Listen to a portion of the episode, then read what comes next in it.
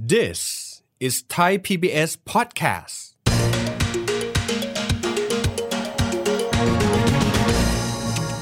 ถ้าราคาน้ำมันในรูปของเงินตาต่างประเทศแพงขึ้น ผสมกับการที่ค่าเงินบาทอ่อนเนี่ยจะบอกว่า 2 เด้งก็ไม่ใช่ จะเป็น 2 เดี้ยง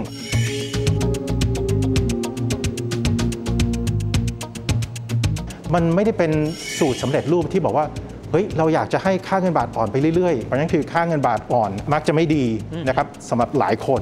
มันอาจก็จะดีสำหรับเอ่อคนบางกลุ่มเหมือนกันนะครับ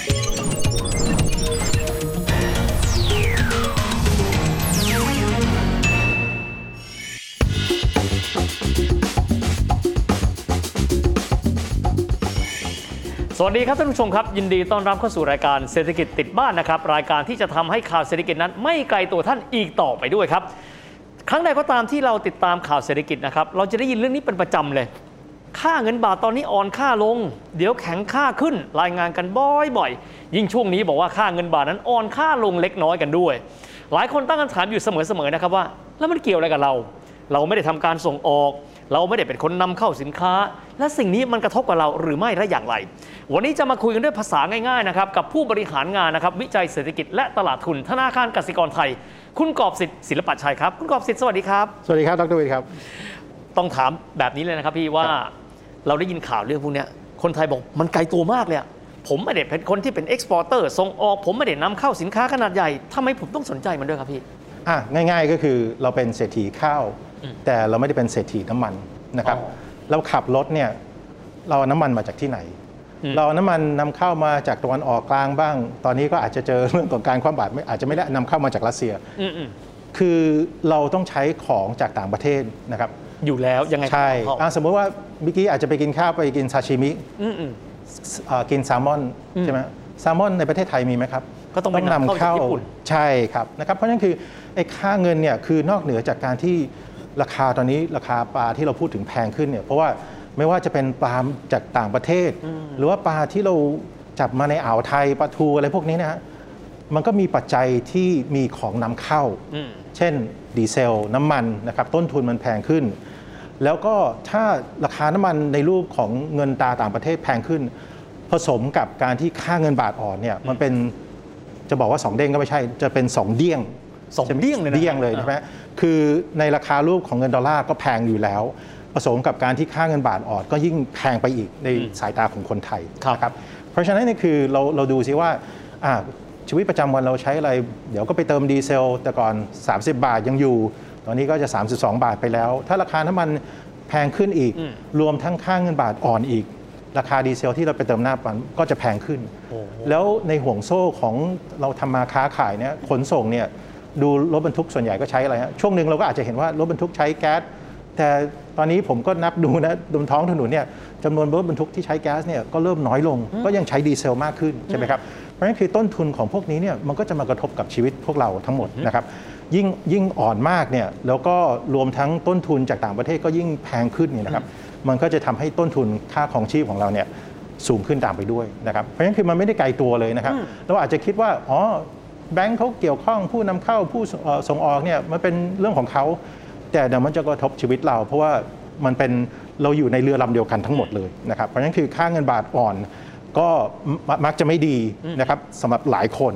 มันอาจก็จะดีสำหรับเอ่อคนบางกลุ่มเหมือนกันนะครับ เช่นสมมติว่าโรงแรมเนี่ยอาจจะชอบ เพราะว่าเอ่อนักท่องเที่ยวเขามีความรู้สึกว่าเออตอนเข้ามาเมืองไทยเนี่ยเงินเขาซื้ออะไรได้มากขึ้นโอ้ใช่ไหมครับเพราะฉะนั้นคือมันก็จะซื้อมีของถูกลงใช่ครับในในในสายตาของเขาเนี่ยเขามีความความรู้สึกว่า เออมันเป็น midnight sale หรือเปล่าอืมคือเมื่อเทียบแล้วราคาถูกกว่า ใช่ใช่ครับนะครับเพราะฉะนั้นคือมันก็ต้องดูว่าระยะยาวเนี่ยผลรวมของสังคมไทยเนี่ยมันจะบวกหรือเปล่า เพราะว่ามันไม่ใช่ว่าเราจะมีของฟรีในมันมันไม่มีของฟรีในโลกอะครับช่วงแรกอาจจะมีความรู้สึกว่าเออเราได้ประโยชน์นะสมมุติว่าโรงแรมเนี่ยครับถ้าบอกว่าโรงแรมบอกว่าอ่ามีแขกมามากขึ้นนะครับแต่ลูกน้องก็อาจจะมีความรู้สึกว่าเอ๊ะของที่เขาใช้ประชีวิตประจำวันก็สูงขึ้น ลูกน้องก็อาจจะไปถามเจ้านายบอกว่าขอเงินเดือนเพิ่มขึ้นด้วยเปล่านะครับเพราะฉะนั้นคือมันมันอาจจะในระยะสั้นเนี่ยอาจจะได้อานิสงส์สำหรับคนบางกลุ่ม แล้วก็เป็นอุปสรรคสำหรับคนบางกลุ่มนะครับระยะยาวเนี่ยค่าเงินเนี่ยมันไม่ควรจะเป็นสิ่งที่เราพยายามจะพึงประสงค์ที่จะไปจัดการมันมากจนเกินไปนะครับ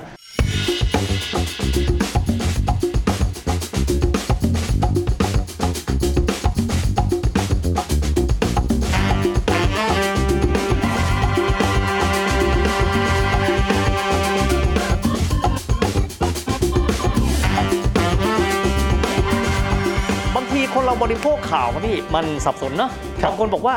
ช่วงนี้บาทอ่อนเกินไปเราซื้อของแพงครับแต่บางทีผมก็จะไดีบอกว่าบาทแข็งเกินไปแล้วทำไมผู้กำกับดูแลไม่ทำอะไรสักอย่างครับตกลงแล้วยิ่งแข็งยิ่งดี หรือยิ่งอ่อนยิ่งดีฟังแล้วงงครับ รวมเป็นภาพของเศรษฐกิจเนี่ยถ้าดีเนี่ยเราต้องบอกว่าเราเป็นประเทศที่เรานำเข้าน้อยมากเลยอืมนะครับ เช่นคนอาจจะบอกว่าสมัยหนึ่งบอกว่าเออ ถ้าอ่าค่าเงินบาทอ่อนเนี่ยเราก็ขายข้าวได้มากขึ้น เพราะในสายตาต่างประเทศเนี่ยก็จะถูกลงโอ้ใช่ไหมครับ แต่เราตอนไปดูสิครับต้นทุนของการปลูกข้าวเนี่ยมันมีปุ๋ยอืมปุ๋ยก็อิงกับราคาน้ำมันทั่วโลกเหมือนกันโอ้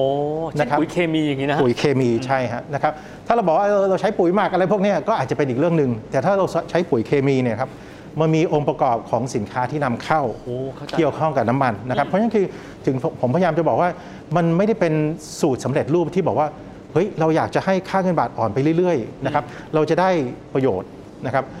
บวกลบคูณหารอาจจะได้ประโยชน์ไม่มากเท่าที่คิดนะครับคือคือโดยรวมเนี่ยอาจจะได้ประโยชน์ แต่ว่าในในสถานการณ์ที่ของสินค้าโภคภัณฑ์เนี่ยเริ่มแพงนะครับสงครามในรัสเซียยูเครนอะไรพวกนี้นะครับมันทำให้ ข้าวสาลีแพงขึ้น มาม่าก็ต้องปรับราคาขึ้นใช่ไหมครับโอเคน้ำมันน้ำมันพืชก็แพงขึ้นนะครับตอนนี้คือที่คนกังวลก็คือว่ามันจะมีความอดอยากที่เกิดขึ้นในตะวันออกกลางกับแอฟริกาอะไรพวกนี้นะครับคือกลับมาคือว่าของมันแพงเนี่ยเราเราต้องบอกว่า คือถ้าตราบใดถ้าเรายังทำธุรกิจกับทั่วโลกเนี่ยครับมันก็จะกระทบเหมือนกันนะครับแต่มันไม่มีสูตรสำเร็จที่บอกว่าจะไปยึดคติที่บอกว่าเงินบาทยิ่งอ่อนเนี่ยยิ่งดีอืมอืมเป็นไปไม่ได้ครับครับ เพราะว่าคนบางคนบางกลุ่มก็อาจจะส่วนใหญ่ก็ได้นะครับ เพราะว่าเราใช้น้ำมันเยอะเรานำเข้าประมาณเท่าไหร่ฮะ9แสนบาร์เรลต่อวันนะโอ้โหไม่น้อยนะครับคือเกือบ 1%ของ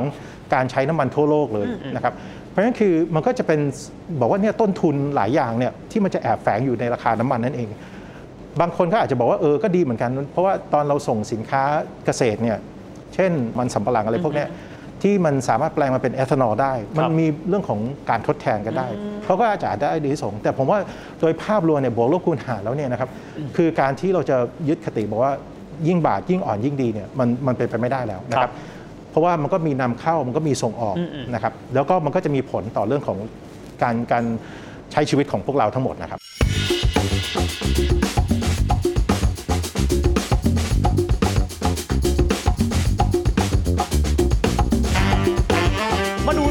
ของเอ่อเงินบาทสมมติเราเทียบกับเงินดอลลาร์นะครับครับเวลาดูข่าวบางที เงินบาทอ่อนค่าไปสลึงหนึ่งสิบตังค์โอ้โห สั่นกันหมดเลย มันอ่อนไหวกันขนาดนั้นไหมครับ บางคนก็บอกโอ้ยมันแข็งเกินไปแล้ว ปรากฏว่าขึ้นมาอีก 10 สตางค์ครับนะครับครับเราเราต้องตกใจขนาดไหน พอดีว่าผมเกิดในยุคที่เราผ่านต้มยำกุ้งนะฮะใช่ครับเราเห็นจาก 1 ดอลลาร์ 25 บาท เป็น 1 ดอลลาร์ เป็น 32 บาทในเวลาข้ามคืนครับเวลาที่มันปรับตัว 10 ตังค์20 ตังค์มันสาหัสขนาดไหนครับ ถ้า 10 ตังค์นี่คือผมว่ายังมันเป็นเรื่องจิบจิบๆจริงๆนะครับคือคือสมัยนี้เนี่ยคือเราต้องบอกว่าการเหวี่ยงของค่าเงินโดยเฉพาะเงินดอลลาร์เนี่ยคนต้องกลับไปตระหนักว่าทำไมตอนมันเหวี่ยงเนี่ยมันจะเป็นปัญหา เพราะว่าผู้ประกอบการเนี่ยวางแผนลำบากอ่าใช่ไหมครับตอนผู้ส่งออกเนี่ยเขาก็ไม่รู้ว่าเขาจะตกลงกับลูกค้าต่างประเทศที่อัตราแลกเปลี่ยนเท่าไหร่ดีอือฮึใช่ไหมครับถ้าสมมติโชคดีคือเขาอาจจะล็อกไว้สมมติว่า 3 33นะครับเริ่มไป 34เนี่ย ตอนเขาแลกเปลี่ยนมาเหมือนเขาก็ได้ทุก 1 ล้านเหรียญเนี่ยเขาได้เพิ่ม 1 ล้านบาทเลย โอ้ใช่ไหมครับ อันนี้มองสเกลใหญ่เลยนะฮะ ใช่ใช่ครับนะครับเพราะคือสมมุติว่าเขาทำสัญญาขายขายสินค้าสมมติข้าวอะไรพวกเนี้ยนะครับแล้วอัตราแลกเปลี่ยนตอนตอนแรกเขาอาจจะตกลงว่าเออเขาทำงบงบไว้แล้วกันเขาบอกว่าเอองบเนี่ยเขาสมมติฐานว่าเขาจะขายข้าวเนี่ยในราคาอัตราแลกเปลี่ยนที่ 33 บาทต่อดอลลาร์แล้วตอนตอนตอนที่เขาขายส่งออกแล้วเนี่ยตอนเขาแลกหนึ่งสมมุติว่าเขาเขาขายไป 1 ล้านเหรียญ ตอนเขาตีกลับมา แล้วตอนนั้นมัน 34 เหมือนเขาได้เขาเขาถูกหวยอะเขาถูกหวยหนึ่งล้านอะไรทำนองเนี้ยโอ้ผมนึกออกใช่ไหมครับ เพราะฉะนั้นคือคือสมัยนี้เนี่ยมันต้องบอกว่ามันมีการเหวี่ยงกันมากขึ้น เพราะว่าปริมาณเงินในโลกเนี่ยมันท่วมจริงครับๆนะครับอ่าเราเราอาจจะย้อนกลับไปทุกวิกฤตเนี่ยนะครับทุกวิกฤตเนี่ยจะใช้วิธีในการที่ปั๊มเงินเพื่อมา เยียวยาเอาแล้วกันเยียวยาคนที่ติดที่ที่เป็นหนี้เยอะนะครับตอนสมัยกี่ปีที่แล้วนะครับตอน 2008 เนี่ยตอนอามีฟองสบู่แตกในสหรัฐอเมริกา เรื่องครับของการเก็งกำไรอสังหาริมทรัพย์อะไรพวกเนี้ยนะครับคือเขาก็กลัวว่าถ้าไม่ธนาคารกลางเนี่ยไม่พิมพ์เงินเยอะๆเนี่ยคนมันจะเจ๊งเยอะอ๋อแล้วหนี้เสียมันก็จะเยอะ แล้วคก็รับในที่สุดเนี่ยคือถ้าไม่แก้ไม่กันเนี่ยนะครับ มันจะแก้ยากอืมเขาก็เลยพิมพ์เงินมาเยอะนะครับเพราะฉะนั้นคือเราจะเห็นว่าปริมาณดอลลาร์ในโลกเนี่ยอยู่ๆมันเพิ่มขึ้นโอ้แล้วนี่อาจจะเป็นสาเหตุหนึ่งที่เขาเขาบอกคนบอกว่าเอ๊ะทำไมอยู่ๆคริปโตเคอเรนซีเกิดได้อืมเพราะอะไร มันเกิดขึ้นเพราะว่ามันเป็นเหมือนคล้ายๆการประท้วงว่าธนาคารกลางเนี่ย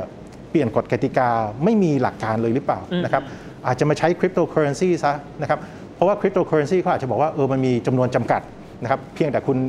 พยายามจะไปหามันแล้วกันออกแล้วทำนองเนี้ยนะครับแต่แต่กลับมาคำถามของดรวิทย์คือว่า คือสมัยนี้เนี่ยการเหวี่ยงของค่าเงินเนี่ยมันจะเยอะขึ้น เพราะว่าปริมาณดอลลาร์เนี่ยเขาปั๊มเงินมากขึ้นนั่นเองเมื่อสักครู่เนี่ยอ่าพี่กอบสิทธิ์พูดถึงลักษณะของการที่ผู้ประกอบการเข้าไปใช้ ชาวบ้านจะบอกว่าเอ๊ะแล้วเราจะประยุกต์ใช้เรื่องการติดตามค่าเงินเนี่ยว่าเดี๋ยวครับค่าเงินโอนเดี๋ยวค่าเงินเยอะกับชาวบ้านทั่วๆไปเลยเนี่ยครับเราสามารถนำไปประกอบในการตัดสินใจชีวิตประจำวันทางเศรษฐกิจของเราได้ไงบ้างครับครับ ก็ที่ผมยกตัวอย่างเช่น สิ่งที่ใกล้ตัวมากที่สุดนะครับก็คือไปปั๊มน้ำมันนั่นเองอ่าโอเคเรานะครับเพราะเรานำเข้าพลังงานจากต่างใช่ประเทศ ครับนะครับเพราะฉะนั้นคือถ้าสมมุติเราเราฟังข่าวอ่าเดี๋ยวดรวิทย์อีก2อสวันบอกผู้เอ่อท่านผู้ชมบอกว่าโหมันอ่อนไปอีก 2-3%นะครับคนชาวบ้านอาจจะต้องเก่งๆ แล้วว่าเฮ้ยเดี๋ยวต่อไปเนี่ยตอนไปเติมน้ำมันเนี่ยมันจะแพงขึ้นหรือเปล่าครับ นะครับเพราะฉะนั้นคือที่ที่ผมบอกว่าคือเราอยู่ในกกระแสโลกาภิวัตน์แล้วเนะครับ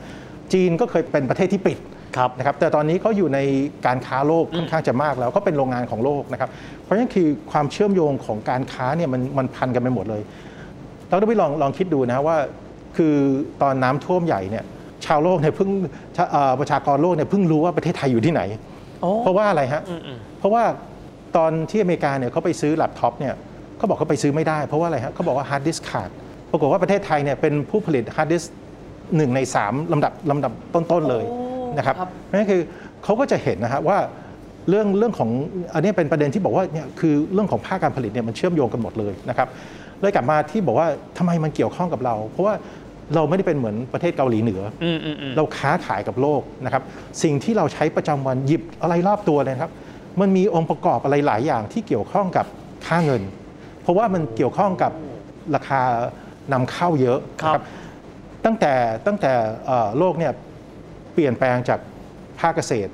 แล้วก็ไปปฏิวัติทางอุตสาหกรรมเนี่ยน้ำมันเนี่ยมันเป็นพลังงานเนี่ยมันเป็นสิ่งจำเป็นของกลางเลยอืมนะครับ เพราะฉะนั้นคือมันจะเริ่มต้นจากน้ำมันซะส่วนใหญ่นะครับ ราคาน้ำมันสูงขึ้นนะครับ ชาวบ้านอาจจะอาจจะมีความรู้สึกว่าเออถ้าสมมติค่าเงินบาทเอ่ออ่อนเนี่ยผู้ผู้เอ่อผู้ส่งออกอาจจะส่งออกสินค้าเกษตรมากขึ้น ปริมาณสินค้าเกษตรในตลาดไทยก็อาจจะลดลงอืมใช่ไหมครับ นะเพราะฉะนั้นคือมันก็เป็นสิ่งที่บอกว่ามันยิ่งยิ่งอ่อนเนี่ยคือนอกเหนือจากสินสินค้าที่เรานำเข้าจากต่างประเทศเนี่ยก็จะแพงขึ้นกระทบกับชีวิตกับเรา สินค้าที่เราผลิตเองก็อาจจะไปส่งออกในต่างประเทศมากขึ้นอ๋อก็อาจจะทำให้สินค้าในตลาดบ้านเราขาดแคลนตามไปอีกครับนะครับเพราะฉะนั้นคือถึงบอกผมบอกว่าบางครั้งเนี่ยมันก็อาจจะไม่ได้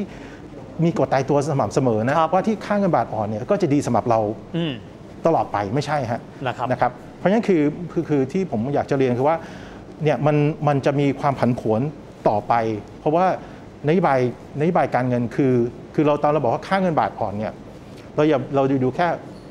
เงินบาทไทยอย่างเดียวอืมมันต้องไปเปรียบเทียบกับค่าเงินต่างประเทศอ่าฮะเราอาจจะอยู่เฉยๆแล้วอยู่ทำไมบอกว่าเออทำไมค่าเงินค่าเงินบาทอ่อน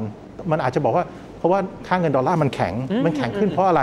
เราก็ต้องไปดูว่าสิ่งที่เกิดขึ้นในประเทศเขาเนี่ยมีอะไรเกิดขึ้นโอ้โหนะครับ เช่นตอนนี้เขากำลังจะ ทำให้ราคาเงินของเขาแพงขึ้นโดยการที่ขึ้นดอกเบี้ยนั่นเองครับ แล้วก็พยายามจะลดปริมาณดอลลาร์ที่เขาเคยปั๊มมาตอนที่โควิดระบาดนะครับ ตอนนั้นเขาก็กลัวเศรษฐกิจเขาจะเสียหายอืมเขาก็เลยปั๊มเงินปูพรมกลัวว่าไฟมันจะไหม้เขาก็ปั๊มสภาพคล่องออกมาเยอะมาก ตอนนี้สิ่งที่เขากำลังทำกำลังจะดึงเงินออกจากระบบครับ เลยปริมาณดอลลาร์มันจะน้อยลงอืม แต่ปริมาณบาทมันอาจจะอยู่เท่าเดิม มันก็เลยไปกระทบอ๋อในอัตราแลกเปลี่ยนครับนะครับแล้วเดี๋ยวมันก็จะกระทบกับชีวิตประจำวันของเรา ราคาไปเติมปั๊มอืมของจะแพงขึ้นไหมค่าไฟจะขึ้นไหม ใช่ไหมครับเพราะว่าค่าไฟมันก็เกี่ยวข้องกับเรื่องของพลังงานนั่นเอโอ้งโหเกี่ยวข้องกับชีวิตเราอยู่แล้วนะครับครับอธิบายแล้วชัดเจนมากนะครับเพราะว่าประเทศไทยครับมีปฏิสัมพันธ์ในเชิงเศรษฐกิจกับแทบจะทุกประเทศเลย เรามีการทั้งนำเข้าด้วย เรามีการทั้งส่งออกด้วย ดังนั้นเรื่องค่าเงินใครบอกว่าไม่สำคัญคงไม่ใช่ เพราะมันเป็นส่วนหนึ่งครับของชีวิตของคนไทย ซึ่งมีระบบเชื่อมโยงกับทั่วโลกกันด้วย วันนี้ต้องขอบคุณคุณกอบสิบมากๆนะครับที่มาอธิบายให้เราฟังแบบง่าย ๆ ว่าเรื่องค่าเงินทำไมมันใกล้ตัวพวกเรากันด้วยสำหรับวันนี้เวลาหมดลงแล้วนะครับยังไงก็ตามขอบคุณคุณกอบสิบอีกครั้งหนึ่ง แล้วเราพบกันใหม่โอกาสหน้า สวัสดีครับ